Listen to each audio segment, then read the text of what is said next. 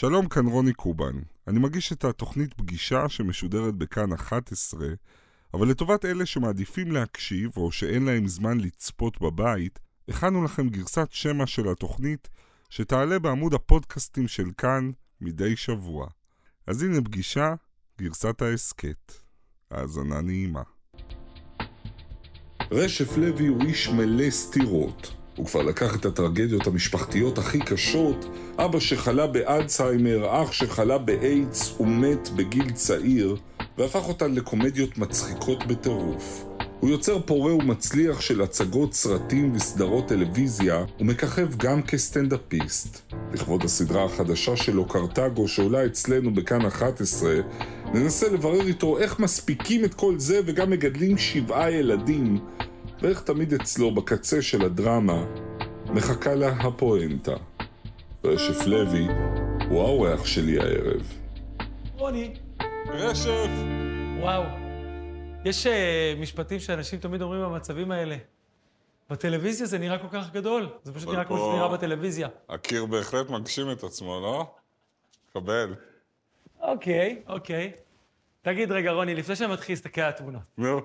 פה אני אמור לבכות או שאני אמור לבכות בהם? איך זה עובד עם אתה הבכי? לא חייב לבכות, לא חייבים לבכות בתוכנית הזאת. רוני, יהיה את הרגע שפתאום תרגיש את זה, ואז לך עם זה. רוני, גילה אלמגור בכתה פה, אוקיי? נכון. ואתה יודע שגילה... פעמיים. להבקיע- כן, אבל גילה שחקנית. אנשים בוכים פה בתוכנית הזאת, ואני... פוליטיקאים בחרו פה, כולם בוכים פה. פוליט- איזה פוליטיקה בחור? רק שמאלנים. חבר שלך, בנט.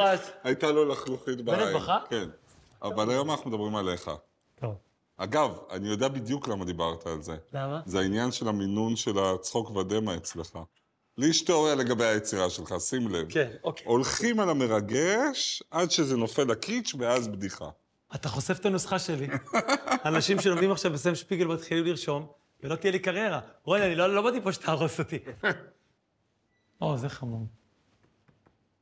זה אני והילדים כשהם קטנים. זה- זהו, יש לך שבעה, אז קשה אבל להכניס אותם קטנים כאלה, לתמונה כשהם, אחת. כשהם בקטנים האלה, כשהם בגיל החמוד הזה, לפני שהם מתחילים לדבר שטויות, זה מרגש, זה מגניב. אני רוצה לשאול אותך משהו על העניין הזה של בדיחות, של הומור.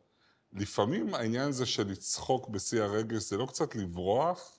אני תופס הומור אחרת ממה שתופסים את זה, נקרא לזה ככה, במיינסטרים. הומור זה לא בריחה, הומור זה לא דרך התמודדות. הומור זה דרך הסתכלות על העולם. מי שהוא קומיקאי רואה את העולם מצחיק, הוא רואה את העולם מצחיק בכל סיטואציה שבה הוא יהיה. אולי גם מישהו שיש לו הרבה דרמות וטרגדיות בחיים, כמו שלך, ונפרוס את כולן בהרחבה פה, רוני, אז אני אין, אין ברירה. אני לא אני. לא רוצה שתבכה. לא די עם הנדנוד הזה, נתחיל? יאללה, בוא נתחיל.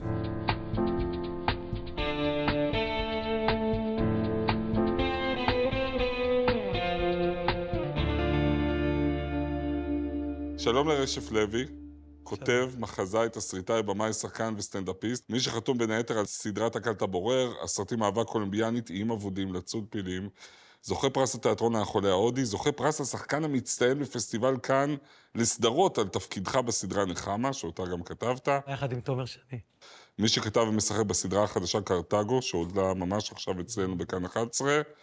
וואו, עשית המון. אני לא אוהב שמכירים לי אותה, למה? כי זה היה, זה נגמר, זה כבר לא שלי. זה לא שלי, זה של הקהל, הם, תעשו עם זה מה שאתם רוצים. בקיצור, אתה בן 50, משבר יש? היה לי משבר כל- שנה, אני, אני ממשבר למשבר, 31, 32, תן לי, כל שנה זה מול משבר. התחזיות שהיו לך על עצמך כשהיית ילד, בסדר? במשפחה שגדלת בה. וואו, אתה מרוצה ממה שהשגת עד גיל 50, או יש כן, טענות? כן, כן? מאוד. מרוצה מאוד. ראיתי לא מזמן את הסרט הביוגרפי של ספילברג, וחשבתי עליך. הוא מדבר שם על הקונפליקט הגדול בין החיים לאומנות, שאם אתה יוצר אמיתי, טוטאלי, ואתה יוצר פורה בטירוף, אתה בסוף חייב לבחור בין החיים ליצירה שלך. וכשמסתכלים עליך, זה נראה כאילו אתה הצלחת לשלב בין השניים. לא, אני, אני בחרתי בילדים. מה זאת אומרת? הם באים לפני הכל. בחרתי באשתי ובילדים. למה, היה מקום... המשפחה- רגע, תן רגע שהקונפליקט הזה... מה, מלא פעמים. תן דוגמה, שהוא כמעט קרא אותך. שהיה את הבורר, והיה זה, והיה רעיון ללכת, ל- לעבור ל- ולנסות לעשות את זה שם. וזה פשוט לא עלה על דעתי, אמרתי, אנחנו נשארים בארץ בשביל ילדים, גרים בכפר סבא, אין מה לעשות. מלא פעמים. אבל, היו לי כמה פעמים בחיים, שהייתה בחירה בין האומנות ובין חברים. ושם בחרתי באומנות. בהקשר שלך, אבל כשמדברים על משפחה כן. ואומנות בכתיבה, אתה כמעט תמיד חוזר למשפחה שלך. אני יודע מעצמי, אתה יודע שכל פעם שאני מתקרב לעסוק בסיפור האמיתי שלי, בפצע שממנו הכל מתחיל, זה מרגיש כמעט כמו אדמה רדיואקטיבית. אתה, היה רגע שהרגשת ככה? תראה, אני עושה את זה מלא שנים. המצלמות מטעות, וגם שמתי Toppik לשיער שיסגיר את הקרחת, אני נראה הרבה יותר צבע ממה שאני, אני זקן, אני... Toppik? Toppik, כן. שמים על השיער, מי שלא יודע, אני, גברים לא אוהבים לדבר על מה שקורה לנו לשיער. תקשיבו, אני לא נסעתי לטורקיה, לא השתלתי, זה לא השתלה, זה שלי. אבל על זה שמים כזה פירורים זהו, כאלה. כשפגשתי אותך בפגישה מקדימה, זה היה פחות. אז שמים פירורים כאלה, מה זה כאילו? שמים מה? פירורים, אוקיי. שמסתירים, ואז שמים ספרי כזה, אה, וואו. ואז זה נראה יותר טוב, אני נראה קלוני. אבל לא, אני באמת, לא, זה לא, גם זה קצת, זה לא בהרבה. אבל מי שרוצה בבית, הכל הקרחים, לא חייבים ללכת לטורקיה ולקחת שערות מהישבן ולשים על הראש, כי זה לא עובד.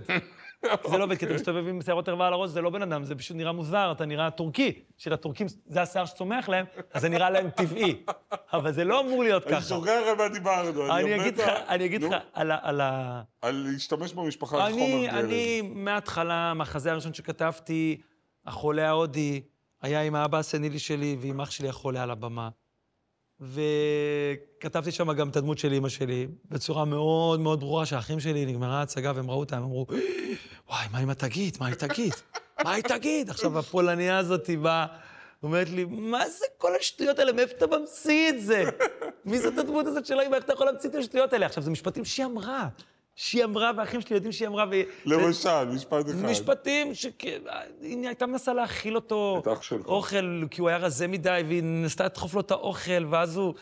עזוב, נו, היא הייתה, הוא היה מקלל אותה. מה, אחיך שחלה כשהיה בן 20 ואתה היית בן 21 וחצי? הדבר הכי נורא זה שהיא קנתה מצלמת וידאו.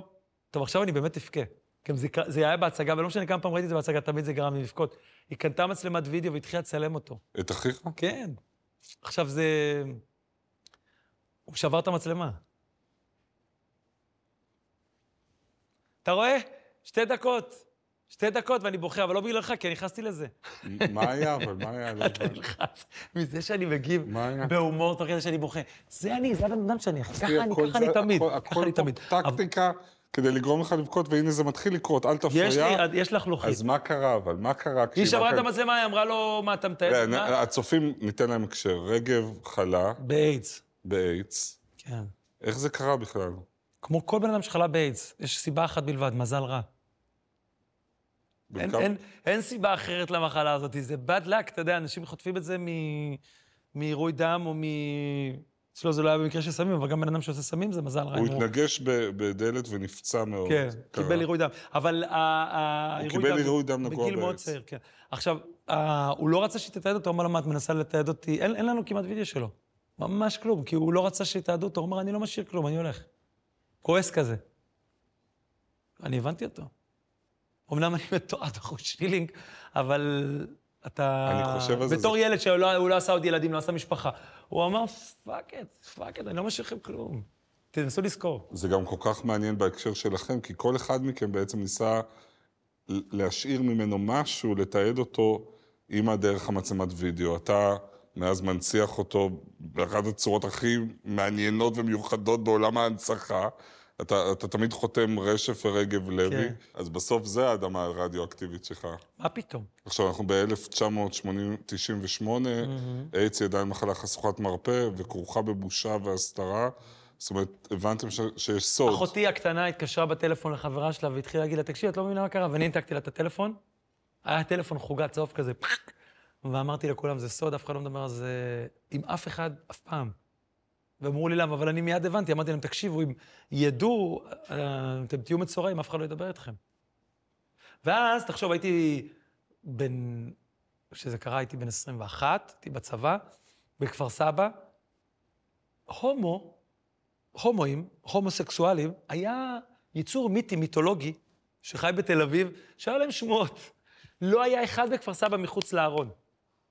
ואנחנו הולכים בערב הראשון אחרי שיש לו את האיידס, מיד העיפו אותו מהצבא, שחררו אותו מהצבא, ואמרנו, נלך, ל... היה בלה דואגת או משהו כזה, שזה של הוועד למלחמה באיידס, שזה כולם gays וטרנסים וזה, ואנחנו הולכים לקפל אה, אה, כאלה ribbons, red ribbons, כמו בסיינפלד, ה- ה- הסימן הזה של האיידס, האדום הזה, ואנחנו יושבים שם, אני, שבאתי מגולן, יושב כזה עם הקרחת כזה, גולנצ'יק כזה, מה קורה חבר'ה, בואו, צריכים להרוג פה מחבלים. טמבל. ואח שלי שהיה בא מהמודיעין, יושבים שם ומסביבנו ערימת האוחצ'ות הכי גדולה של תל אביב. וכולם שם מדברים בשפת נקבה אחד לשני. ואנחנו, אתה רואה את זה פעם, פעם ראשונה שראיתי את זה בחיים, אתה, אתה זה mind blowing, ואתה מבין ש... אתה, אני זוכר את המחשבה שעוברת לך בראש, טוב, החיים שלי השתנו לנצח. לנצח, וזה כאילו, מאז גם כאילו, יש לי חיבור מאוד חזק ברגש שלי, כאילו, לקהילה. נגיד, כל פעם שיש איזשהו אירוע כזה, אז אני תמיד כותב את אותו פוסט מטומטם הזה ש... של תמיכה ב... ב gays ובטרנסים והכל, וזה משם, זה מהיום הזה שאתה, אתה יודע, אתה ראית אותם כשהם עוד נלחמו על חייהם. ובתקופה הזאת, בחודשים האחרונים, אתה גם די נולד ככותב, נכון? כל הקטע הזה של לכתוב הומור ובדיחות, זה משהו שמתהווה אז, כי אתם אה, רוב הזמן צופים בסדרות קומיות? אנחנו היינו יושבים ורואים אה, סיינפלד, וראינו, היינו הראשונים שראו את סיינפלד, אף אחד לא ידע מה זה, זה התחיל אז. ברור. תקשיב, הראשונים, כאילו, ראינו את הקריימר הזה, ואמרתי לו, בואנה, זה גאוני, והוא אמר לי, זה גאוני, ראינו, הבנו שאנחנו רואים משהו שהוא, שהוא mind blowing, והיה שם עוד סדרות סיטקומים כאלה, ואז אמרתי לו, הוא היה מבואס, הוא, היה, הוא קיבל בגיל 20 את הבשורה שהוא הולך למות. ישב בדיכאון, אמרתי לו, בוא נכתוב סיטקום. גיל 21, וכתבנו סיטקום. שהוא כבר במצב לא משהו. הוא עוד היה בסדר, אבל הוא התחיל להידרדר, כי איך שהגוף שלו, אמרו לגוף שלו, אתה חולה, הוא התחיל להיות חולה. וגם עניין פסיכולוגי, אני חושב. את, אתם מתחילים לכתוב שניכם, אתה אז נולד ככותב קומי, ו, ואז אתם אומרים, אנחנו יכולים לכתוב לזהו זה, אתה ואחיך. כתבנו תוכנית לזהו זה. אתה בס- ורגב? בגיל 22 ו-21, כן. יחד עם חיים תגיד. רגב הסתכל עליך, הוא הבין שאין לו כבר הרבה זמן, אבל הוא האמין שאתה תצליח? הוא לא ראה את זה אין לי הרבה זמן, הוא ניסה לשרוד. הוא נלחם על חייו עד השנייה האחרונה, הוא לא אמר אני הולך למות, הוא אמר אני אחיה עד השנייה האחרונה. לא ראיתי מישהו שנאבק על חייו כמו אל לזה. נלחם, נלחם. מה זה נלחם? נלחם.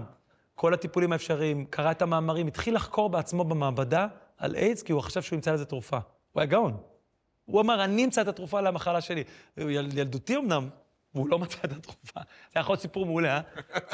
ואז הוא מצא את התרופה למחלה שהטרידה את המין האנושי. אבל הוא לא, פשוט מת.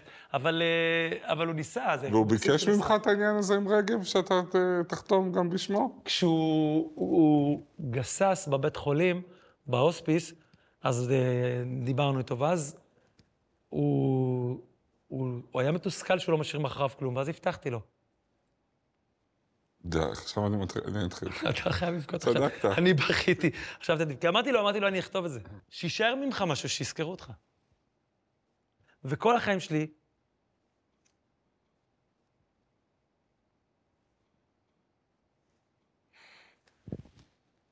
החטק.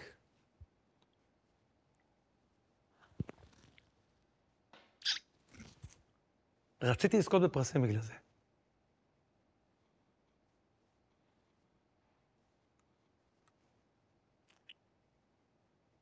כדי כדי להגיד את השם שלו על הבמה.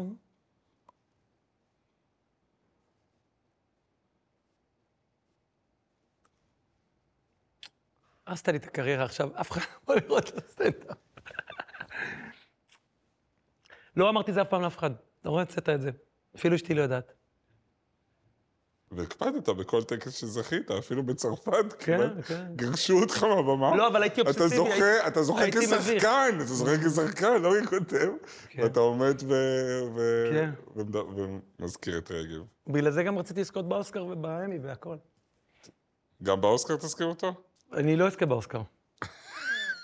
אבל אם הייתי זוכה, הייתי מזכיר אותו, ואם אני אזכה באמי, אני אגיד אותו, כן. טוב, ננסה רגע... הבטחתי לו. הצונאמי הרגשי, רכבת ההרים הזאת, ננסה להמשיך מתוכה.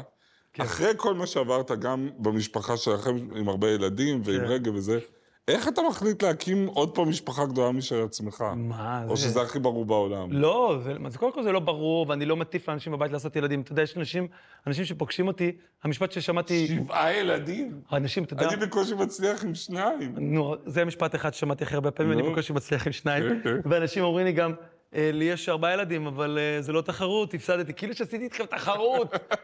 רותי מפתח תקווה, אני אמרתי לאשתי, תקשיבי, רותי בילד הרביעי, אני בא הביתה, אני מזריע אותך. כאילו, מה אכפת לי מה מה כמה ילדים עשיתם? זה לא, אני לא, אני לא אדבוקט של לעשות ילדים. אני.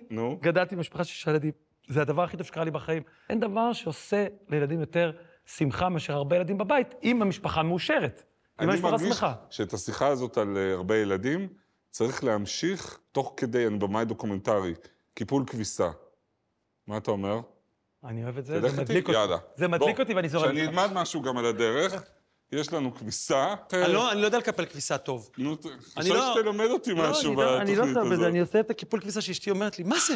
מה קרה? מי הפך את הכביסה? ואני אומר לה, לא, קיפלתי. תן רגע שפל בלהיות אבא לשבעה ילדים. רגע קשה, שאתה לא מסוגל יותר. תקשיב, הדבר, אני אגיד לך משהו שאני אומר לילדים שלי, אוקיי? אחד הדברים שאנשים מתבלבלים, וזה שהם חושבים שקשה זה לא טוב. אומרים לך, זה קשה, כאילו זה לא דבר טוב. כל דבר טוב בעולם, הוא בא עם קשה. אתה רוצה לעשות סרט שיצליח, זה קשה. אתה רוצה לעשות תוכנית רעיונות מצליחה כמו שאתה עושה, זה קשה, זה לא קל. זה קשה כשהם חולים, זה קשה כשאתה מפחד עליהם, זה קשה כש... כשהם הולכים לצבא ונהיים קרביים ודברים כאלה. זה קשה, כל השאר זה קל. מה, מה, בשבילי, בשבילי, אני אומר את האמת, עליי, עליי בשביל עצמי. אין דבר שאני אוהב יותר מלהיות איתם כשהם היו קטנים. הייתי שוכב, הייתי בא הביתה מהעבודה, שוכב על השטיח, והם כולם היו קופצים עליי בערימה, והייתי מאושר, זה היה לי כיף. יואו, זה הכי קשה, לא? הגרביים? אתה לא משתגע עם גרביים לא, ש- כי אני לא מנסה שהם יהיו תואמים. אתה לא מנסה? מה פתאום? מה זה הדבר? מה פתאום? מביא? לילד אחד קטן ורוד אני- ואחד שחור גדול. יש- שיסתדר, מה? לי מה שלא? את ארץ הגרביים האבודים כזאת, ברור, יש לי ברור. פיילה רק עם גרביים בכל אבודים. בית יש את הערימת גרביים הזאת, שיום אחד אנחנו, ומדברים על זה, נכון? אשתך אומרת לך, יום אחד אני. נכון, נכון, אחד." נכון.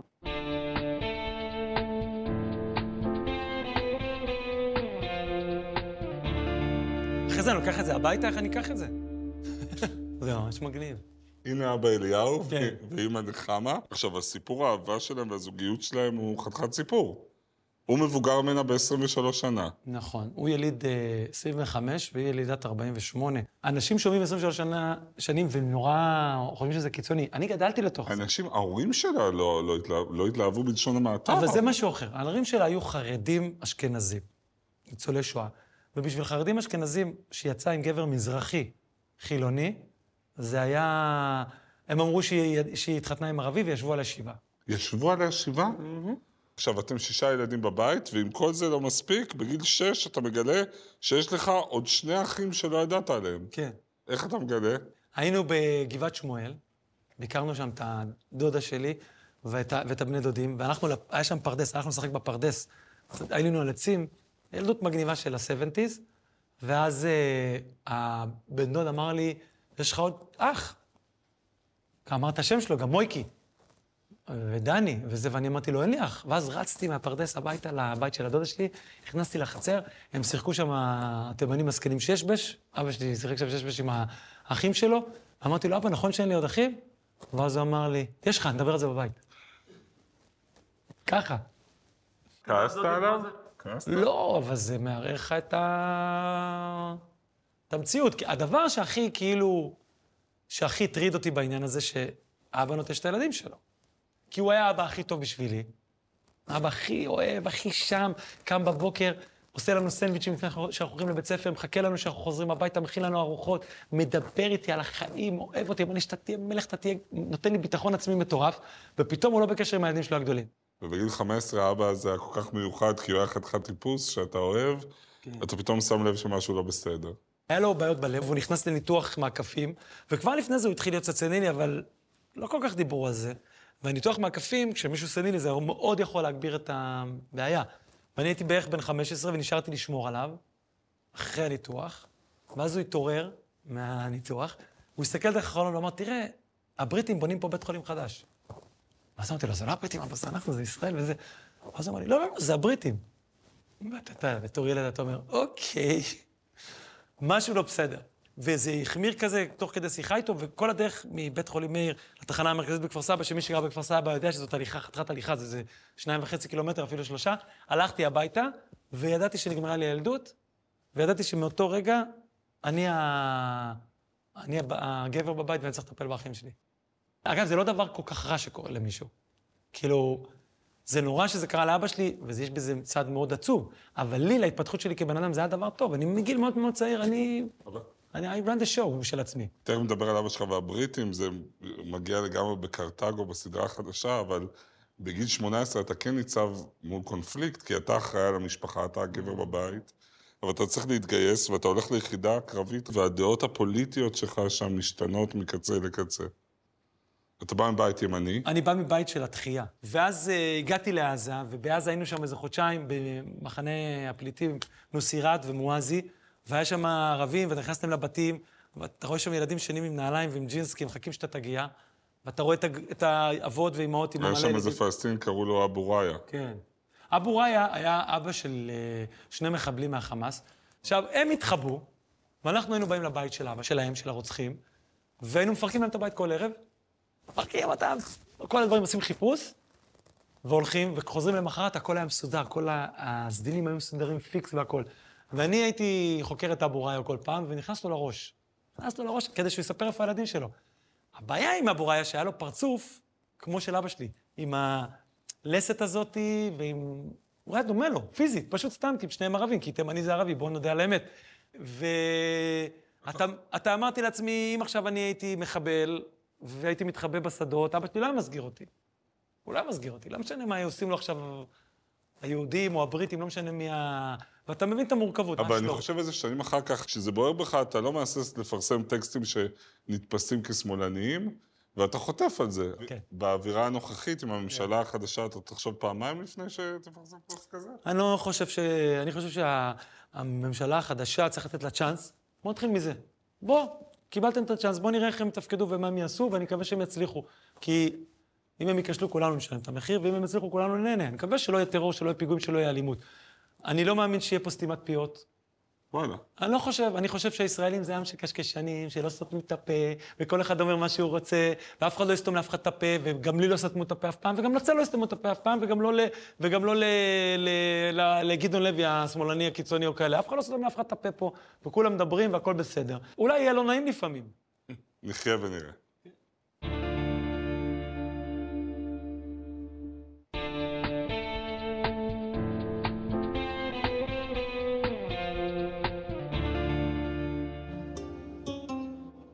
אבא שלך בן אדם מבוגר. יום אחד, לא עוד הרבה זמן, אני אמות. אמא אומרת שאתה תחיה עוד המון שנים. אמא מגזימה. סביר להניח שאני לא רואה את הילדים שלך. עוז, אתה, נעמי ואבי, זה הדבר היחידי שממשיך אותי בעולם הזה. אתה חייב ללמוד ממני שלושה דברים. המילה שלך זה הדבר הכי חשוב שלך. המשפחה שלך זה הדבר היחידי שקיים, ועדיף למות מאשר לפחד מהמוות. אתה מבין אותי? כן, אבא. יואו, זה קטע מתוך, uh, מתוך הפתיחה של משה אבגי, הבורר, אחת הסדרות הכי מפורסמות שכתבת. Mm-hmm. ומה שמיוחד ואחר בסיפור של מה שקורה לך עם משה אבגי, זה שאתה, אומרים שאנשים נבחנים בזמן אמת, ואתה בזמן אמת שומע שמשהו לא בסדר. קשה לי לדבר על איבגי, כי איבגי ישב בכלא ושילם את חובו לחברה. ואני לא הבן אדם שרודף אותו, או אמור לרדוף אותו. עבדתי עם הבן אדם, עשינו ביחד אה, הרבה דברים, והוא שחקן ענק שתרם ליצירות הרבה דברים, ואני שמח שהיצירות האלה ימשיכו להתקיים. ב... אחרי שגמרתי לצלם את אה, לצוד פילים, הגיעה אליי מישהי ואמרה לי ש... שסיפרה לי את הסיפורים שיש על איבגי, וגם אמרה שזה קרה לה. ואמרתי לה, בוא נלך למשטרה ביחד. אני הייתי, מבחינתי, הבוס, כי הייתי הבמאי של לצוד פילים וגם התסריטאי. אמרתי לה, בואי נלך, נדבר, נדבר עם המשטרה, אני אתמוך בך. מיד אמרת, זה מה שעושים. כן, ברור, מה, אין מה לעשות, זה לא נעים, אבל זה מה שצריך לעשות. היא לא רצתה ללכת, היא אמרה לי, הוא... ככה זה. הוא יצא בלי עונש, הרעים מנצחים. משהו כזה היא אמרה, ואמרתי לה, אני לא חושב, אני חושב שהרעים תמיד נופלים בסוף. ומי שעושה דברים כאלה לאורך זמן, לבחורות, הוא יאכל אותה, כי בסופו של דבר, וזה הדבר הכי חשוב, וזה לא קשור לאיבגי, כל גבר בעולם צריך לדעת שכל דבר שהוא עושה עם אישה צריך להיות בהסכמה, בהסכמה היא צריכה לרצות את זה גם כן, כמו שאתה רוצה את זה, ואז זה הדבר הכי נפלא בעולם אהבה. גם אם יש פער שנים של 23 שנים, כמו עם אבא שלי ואימא שלי, אם היא לא קטינה כמובן, אם היא מעל גיל ההסכמה, ויש הסכמה, אז תעשו מה שאתם רוצים, חגיגות, אורגיות, הכל טוב. אנחנו לא הולכים למקום שמרני. שהפרשה מתפוצצת אחרי. כן. אחרי שאתה... חצי שנה אחרי. אחרי שאתה מציע ללכת למשטרה. חצי שנה אחרי מתפר... מתפוצצת בלי קשר אליי, והשוטרים באים אליי הביתה, והם אומרים, אף אחד לא מוכן לדבר, ותעזור לנו, ו... מילאתי את חובתי לחברה, ועזרתי להם. אתה יודע, אני כמעט לא יכול לצפות בו היום משחק באבגי. הוא אני ממש- כך, הוא כל כך נגוע בעיניי. אז אני מתבאס מזה לשמוע את זה, באמת כי... איש שה- שהרס חיים של כל כך הרבה נשים. לא, אני אומר לך, ראינו את הקטע וחשבתי, ואני רואה את הכישרון, פעם כולנו הסרנו את הכובע, והיום אני רואה את זה, בא לי להחליף ערוץ. אני מתבאס לשמוע את זה כי זו יצירה שלי, שעשו אותה הרבה אנשים אחרים, ולא רק איבגי. אז זה מבאס לשמוע, אני מבין את זה, אני גם מבין את האנשים שלא שומעים את מייקל ג'קסון. אבל אני אומר על הדבר הזה משהו מאוד מאוד פשוט. מייקל ג'קסון הוא היה חרא של בן אדם, אבל מה עשו השירים? אם איבגי היה מתנצל, אם הוא היה מתנצל, מביע חרטה, מטפל בעצמו, ואחרי שהוא כבר יצא את עונשו, אתה מדמיין שהיית מציע לו תפקיד? נגיד בסדרה החדשה בקרתגו? לא. למה? כי, כי, כי, אני, כי, כי אני לא אומר לאחרים, לאנשים אחרים מה לעשות. אני אגיד לך מה אני חושב. אני חושב שמה שאני עושה, ומה שאיבגי עושה, ומה שאתה עושה, זה מתנה שקיבלנו מהיקום. זה לא מובן מאליו שאנשים רואים אותך בטלוויזיה, זה לא מובן מאליו שאנשים באים לראות את ההופעות שלי, וזה לא מובן מאליו שאנשים רואים את איבגי בבורר או בכל סדרה אחרת. זה מתנה. מי שמשתין על המתנה מהמקפצה הראשית, היא נלקחת ממנו. היא נלקחת ממנו, והיא גם תילקח ממך וממני אם אנחנו נהיה, אם אנחנו לא נבין שזאת מתנה שאנחנו צריכים להיות עדינים איתה ולחבק אותה. ובן אדם שיש לו כוח, כמו שאמרו בספיידרמן, עם כוח גדול באה אחריות גדולה, ולא, אתה לא יכול לחרבן על אנשים, זה לא בסדר. ונראה לי זה בדיוק הרגע להראות קטע מהסדרה החדשה שלך, קרתגו, סדרה מעולה, כן. שהיא עולה ממש עכשיו בכאן 11. אני ראיתי כמה פרקים, נהניתי מאוד, במתח לקראת ההמשך. אה, סיפור אמיתי, בואו נראה קטע ונדבר על זה. And in our generation, it's, it's the Germans, the Nazis. You know this guy, 1, 2, 3, 4, 5, 5, 5, 5? They want to kill us to, to, to have a world without a Jew. But you know, I, I promise you one thing. And I promise many. 2,000 years from now, the Jews would be, still be here, and they will be singing songs and eating swastika cake to, to celebrate the day we fucked the Germans so hard up their ass. And we send them back to Bavaria to fuck shepherd goats in, in the mountains. if history teaches us one thing, one thing, one lesson, it's don't fuck with the Jews. Don't fuck with the Jews. בקרוב על חולצות, Don't fuck with the Jews. אה, קודם תסביר, קרתגו, תן לנו את קודם הקונטקסט. כל, כל ככה, קרתגו זה סדרה אה, מטורפת כזאתי, שכתבתי יחד עם תומר שני, שגם כתב איתי את נחמה, והוא הבמאי, ועם ינץ לוי, אח שלי. זו סדרה על מחנה אמיתי, שהבריטים החזיקו באפריקה בשנות ה-40 של המאה הקודמת, בזמן מלחמת העולם השנייה, ששם הם החזיקו טרוריסטים, לוחמי חופש שלנו, מהלח"י ומהאצ"ל, וגם מכל העולם כל מיני טרוריסטים, כמו נאצים, מרגלים נאצים ואיטלקים פשיסטים וכאלה, ובכל הסיר לחץ הזה אבא שלי היה שם. וזה סיפורים ששמעתי כילד, ואני... ו... אתה רואה את זה ולא מאמין, זאת אומרת, בביתן אחד יש את היהודים, בביתן שני יש את הנאצים, כן, והכל תחת הפיקוד של הבריטים. נכון. כמה זמן אבא שלך היה שם? שבע וחצי שנים. שבע וחצי שנים? שבע וחצי שנים, בלי משפט, בלי משפט. מה הוא סיפר לך? מה- למה הוא הגיע לשם? כי הוא היה טרוריסט, הוא היה בלח"י. הוא היה ניסה להרוג אנשים, הוא היה, אתה יודע, במשפחה אנחנו מדי פעם מקימים איזה ארגון מחתרת ומתחילים לפוצץ. אז הוא, הוא הוא היה באיזה פיגוע שכמעט הרגו את ראש ממשלת המשטרה הבריטית וכמעט לחץ על הוא הכפתור. גם היה שודד בנקים, נכון? כן, הם היו שודדים גם בנקים. הם היו עושים שטויות, היה, היה כיף ב forties. וכל הבחורות וכל האקשן, גם אז זה, אז זה גם? דרך מעולה להביא בחורות להיות במחתרת. אני עכשיו בטוח. בדייט ראשון שאתה אומר לה, יודעת שאני בלח"י? די, באמת. אני לא מאמינה, אתה רואה אליי לחדר ואני אראה לך עכשיו אני כרוזים, מבין איך היו לו כרוזים, עוד שני ילדים, אולי היו לו יותר. בדיוק. אבל- אבל, אבל, אה, מה הוא סיפר לך על קרתגו כשהיית ילד? תשמע, זה היה הטראומה של החיים שלו, כי הוא הגיע לשם, וקצת כמו שקורה בסדרה, האנשים של המחתרת לא האמינו לו שהוא לא הלשין, ודפקו לו מכות. והוא פתאום חטף בגיל, הוא היה בן 16 וחצי. עוד גיל שבו אתה אמור לצאת מהחסות של ההורים שלך ולהיות עצמאי. אז גם הוא בגיל 16 וחצי בגורל של משפחת לוי, נהיה עצמאי, והיה שם וניסה לשרוד. תגיד, כשמסתכלים היום על הקריירה שלך, על המעמד שלך היום, אתה קצת אקס-טריטוריאלי, כאילו. נכון, ככה אתה... אומרים עליי. מפריע לך שלא מתייחסים לך, נגיד, באותו רספקט, כמו לחגי לוי או לארי פולמן או לא, שאתה לא, למרות שיש לך גוף יצירה סופר מרשים, שאתה לא מה... אני לא עובד בשביל הברנז'ה, אני מתפרנס. זה העבודה שלי. לעשות סטנדאפ, לעשות את הסדרה הזאת, אני גבר ששם אוכל על השולחן בבית. לשבעה ילדים. לשבעה ילדים. לאישה. כן, אז אני אני גם... כותב ומתפרנס מזה, you motherfuckers. ועושה פרסומות, ועושה את כל מה שצריך בשביל שהילדים שלי ילכו לבית ספר עם נעליים חדשות, ועם תיק, אה, ויהיה להם את המחשב בבית, ויהיה להם אוכל, ויהיה להם חוג, חוגים איזה שהם רוצים. זה מה שאני עושה. עכשיו, אם מישהו יש לו אג'נדות אחרות בחיים, אני לא איתו, אני, זה, מה, זה מה שאני עושה. אני מקווה שאני עושה את זה טוב. רשף לוי, זה היה ממש fun טהור. תענוג. אפשר לתת לך. חיבוק? כולם בבית, זה כל מה שהם רוצים, לחבק את הבחור החמוד הזה. אתה מקסים, אתה מקסים, באמת. כיף איתך מאוד. תודה שבאת.